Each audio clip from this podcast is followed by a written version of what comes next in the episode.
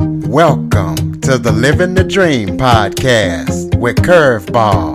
If you believe, you can achieve.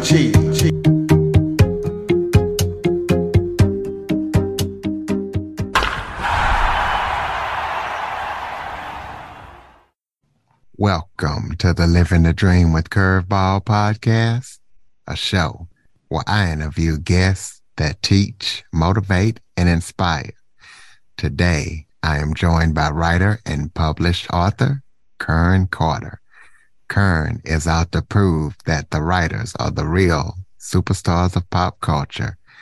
Kern has dreamed about being a superstar ever since he wrote his first book at eight years old. And now he has deals with some of the biggest publishers. So we're going to be talking to him about how we did it and his story. So, Kern, thank you so much for joining me today. And thank you for having me. Um, it's a pleasure. I'm, I'm really excited about this, actually. Why don't you start off by telling everybody a little bit about yourself? Yeah. So, I mean, you said you said a good amount in your intro. I'm um, I'm an author. I'm a writer. Um, I've been full time writing for about a decade now, um, and I think for me like it's it's it's really difficult for me to separate who i am from what i do although i think that's important that you do that um, but i really do feel like i am a writer. That's part of my soul. That's part of who i am. I've, like like you said in your intro i've been writing since i was eight years old you know and i've been dreaming about the life i have now for a long time. So um, yeah you know i'm i'm i'm someone who really enjoys what they do and i'm and i'm very blessed and fortunate to be able to do that and, and make a living doing it. So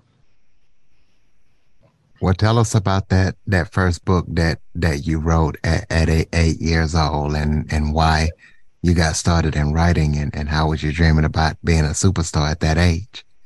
Yeah, great question. So the book was called The Battle, um, and it was like think about the Lion King with like talking animals and stuff like that.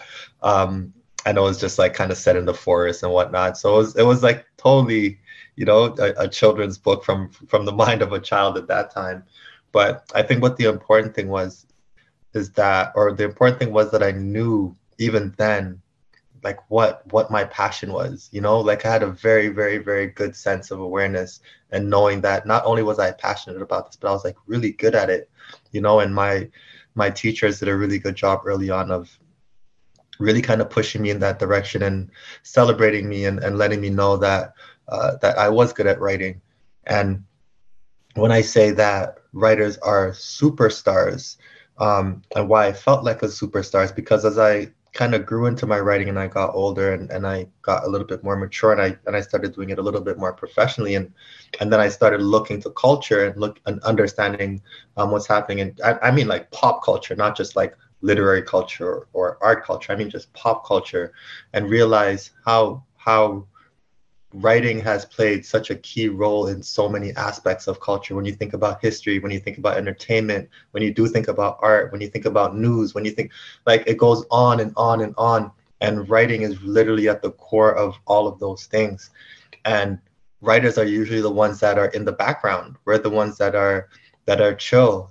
We're the ones that are don't like the limelight and stuff like that. But for me, it's it's the the whole the whole kind of thought process and movement behind saying writers are superstars is really just that for us to kind of step out of the shadows and accept the fact that we are part of popular culture. Just because we're not celebrated in the same way as actors or musicians there is no acting or music without the writing first. You know what i mean? So i, I think we have to also kind of just right when i say us i mean writers have to also just kind of be a little bit more bold and a little bit more forward in asserting ourselves and you know getting uh, demanding the kind of um, celebration that other artists get out that who are not writers and who I think are not as I don't want to say I don't want to compare and say they're not as valuable, but I think writers are equally or more valuable as far as their contributions. And I think you're absolutely right. So give us your definition of a full-time writer.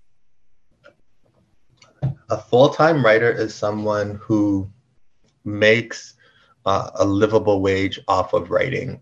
Now, what that means today, at least in my case, um, is that I had to do multiple things at first. And I think that's important to know. So yes, I am a published author, have amazing publishers. I'm with Scholastic and Penguin Random House, and I'm with an indie publisher named Cormorant, who's been incre- incredible.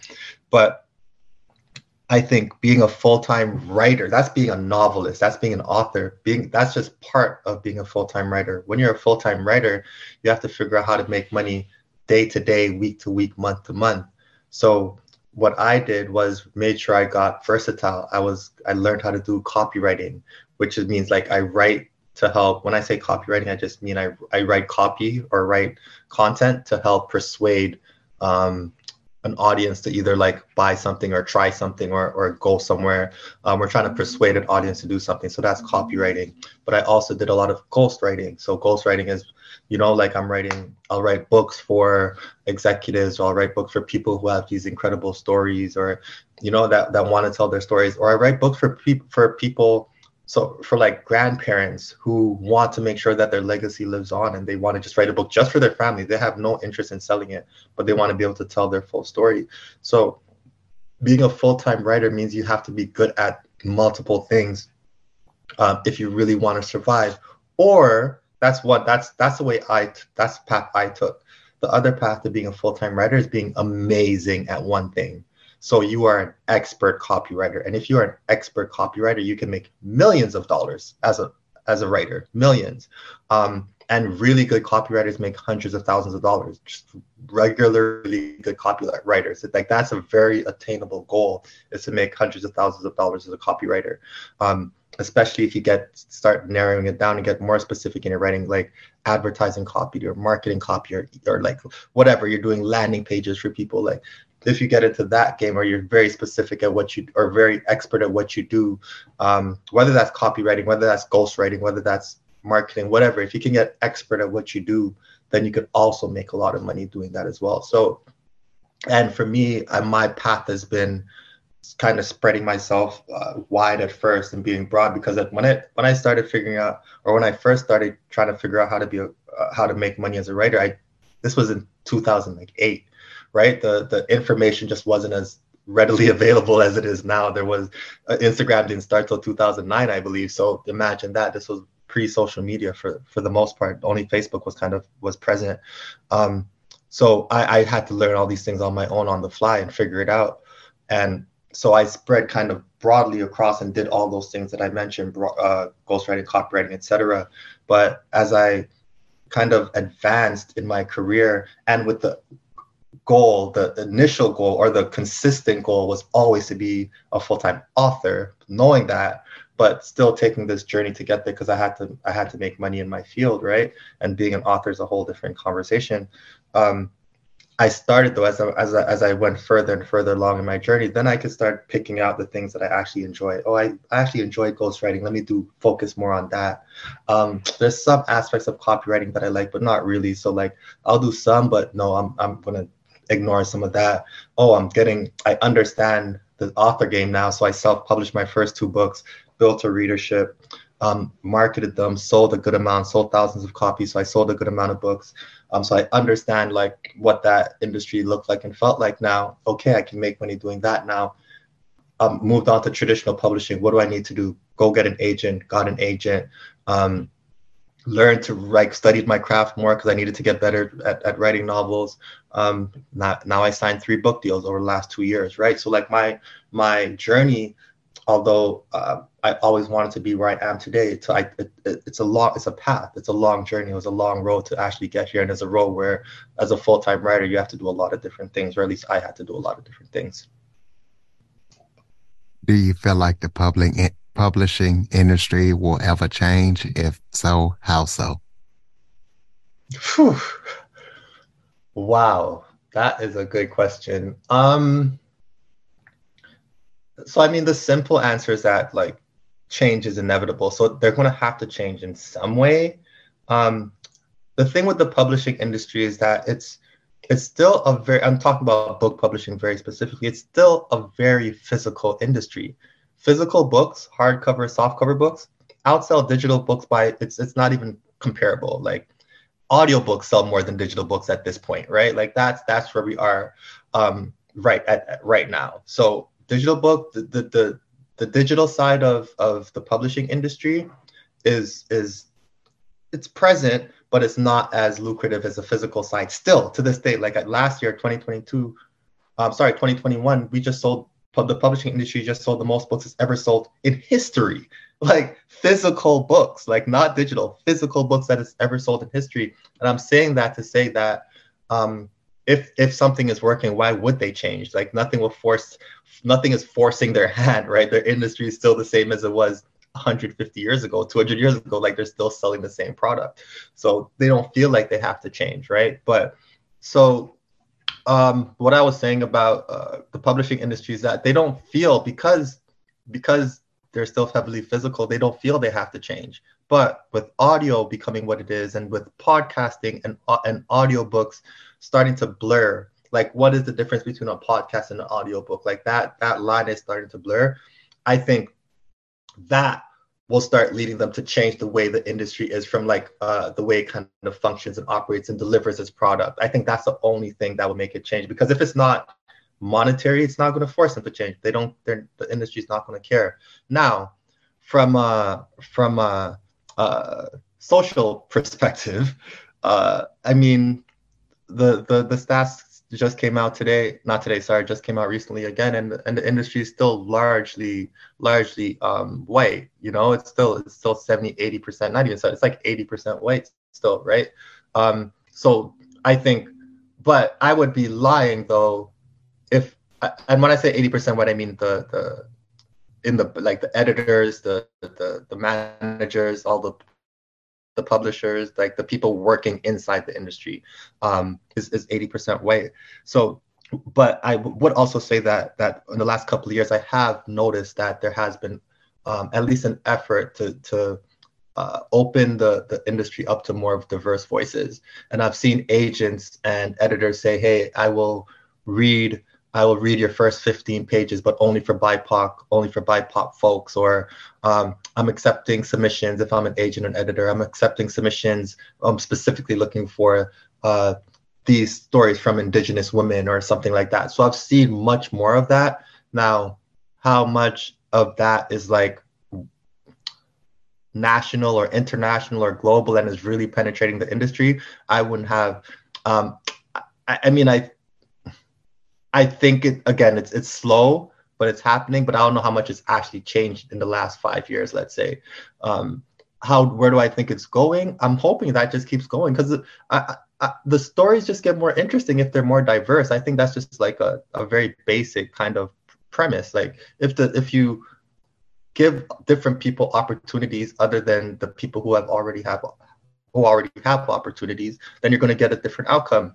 And I think uh, where the publishing industry industry was really afraid was that they for a long time and even still to this day possibly their main target was always like um, a, a, a 50 year old white woman right? Like that's who they think is their main reader. That's who they thought for a long time was their main reader. So if anything deviated from that readership um, or from that ideal reader then they were a bit nervous about those things.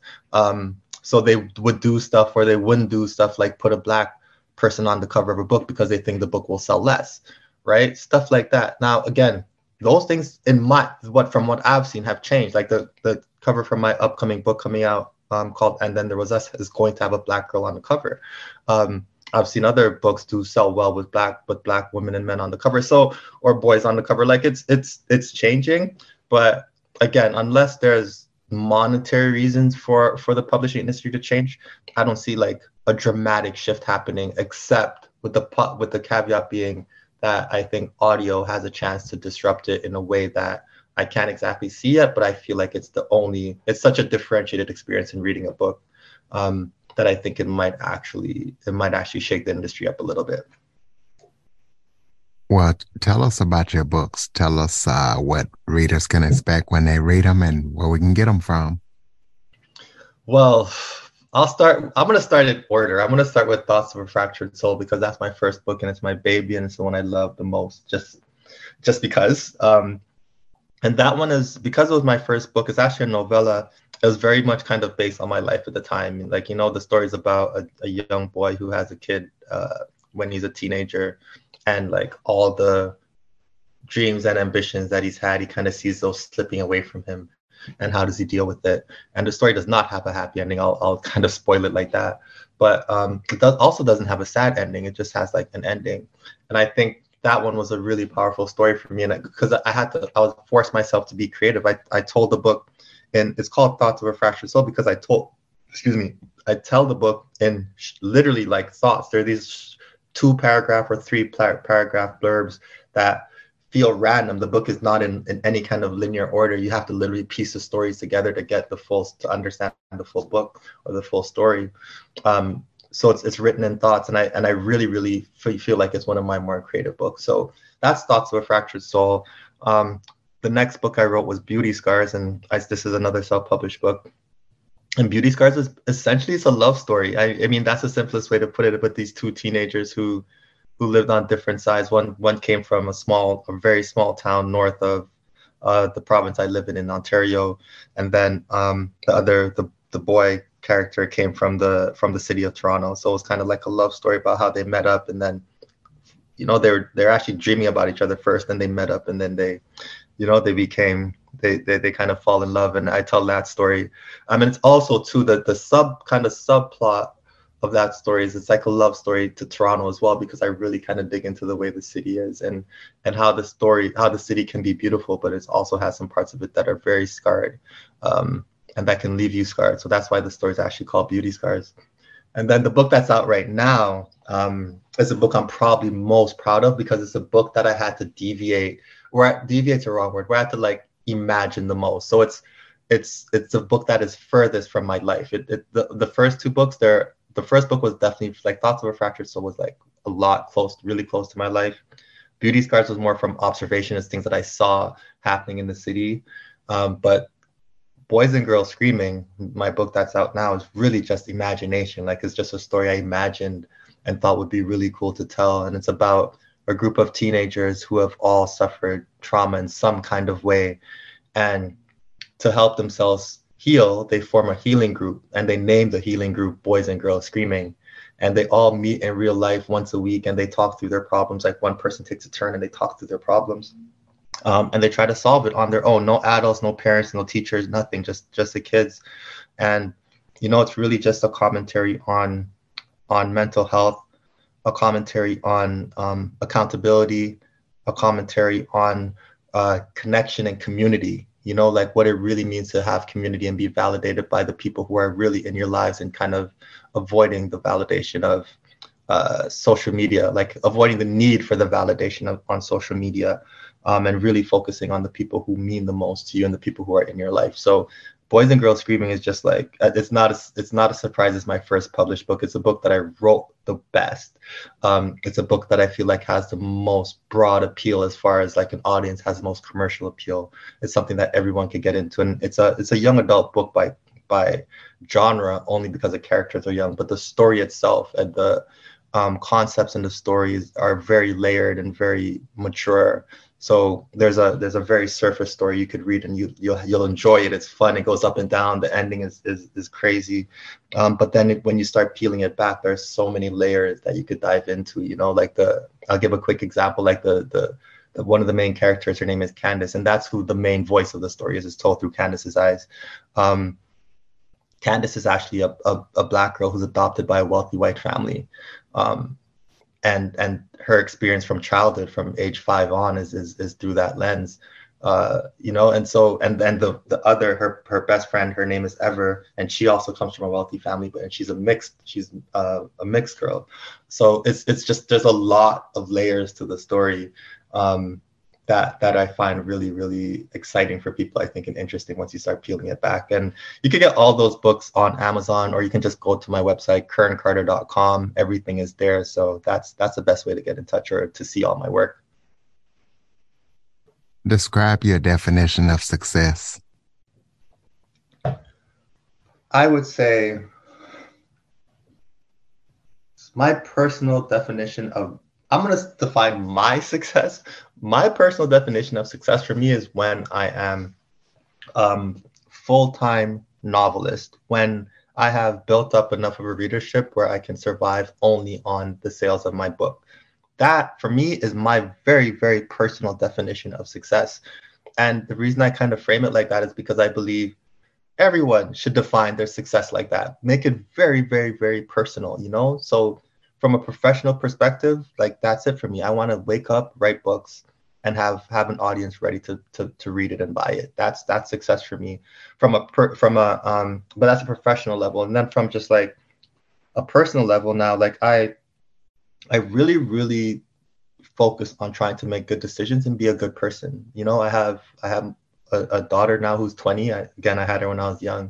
I have a daughter now who's 20, and to me, it's like it's really important that she know that it's okay to try to be a good person. Like you see all these examples of people like misbehaving all the time on social media and getting rewarded for it um, with views and likes and and clout.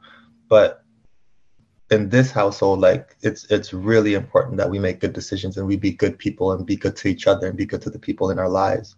That's important, and I want to be a reflection of that. I want to be a leader um, in that world. Um, so yeah, for for me, that's also a huge part of success. And then the, the last part I'd say is, uh, I'm also uh, I have a, a, media company called Cry, and what we do is just we really speak to emerging writers and help them share their stories, and and we do that from the lens of empathy. Like vul- our, our slogan is vulnerability, vulner- creativity, and vulnerability, and what that means is just like like really accepting the fact that writing and any art is an emotional undertaking and that's fine. Like we should accept that. Rather than pushing that to the side we should accept that and figure out how to how to move forward knowing that you're giving up a piece of yourself every time you write or every time you put your art into the world. And how do you deal with that? And how how do, how do your stories reflect that? And how do you kind of move on past that or through that? Because you don't want to get past it but how do you move through that? So um, I think that's been amazing to see the community that we built at Cry is, is, is incredible. So for me, all those three things is is equal to my personal success. Do you have any current or upcoming projects that you're working on that people need to know about?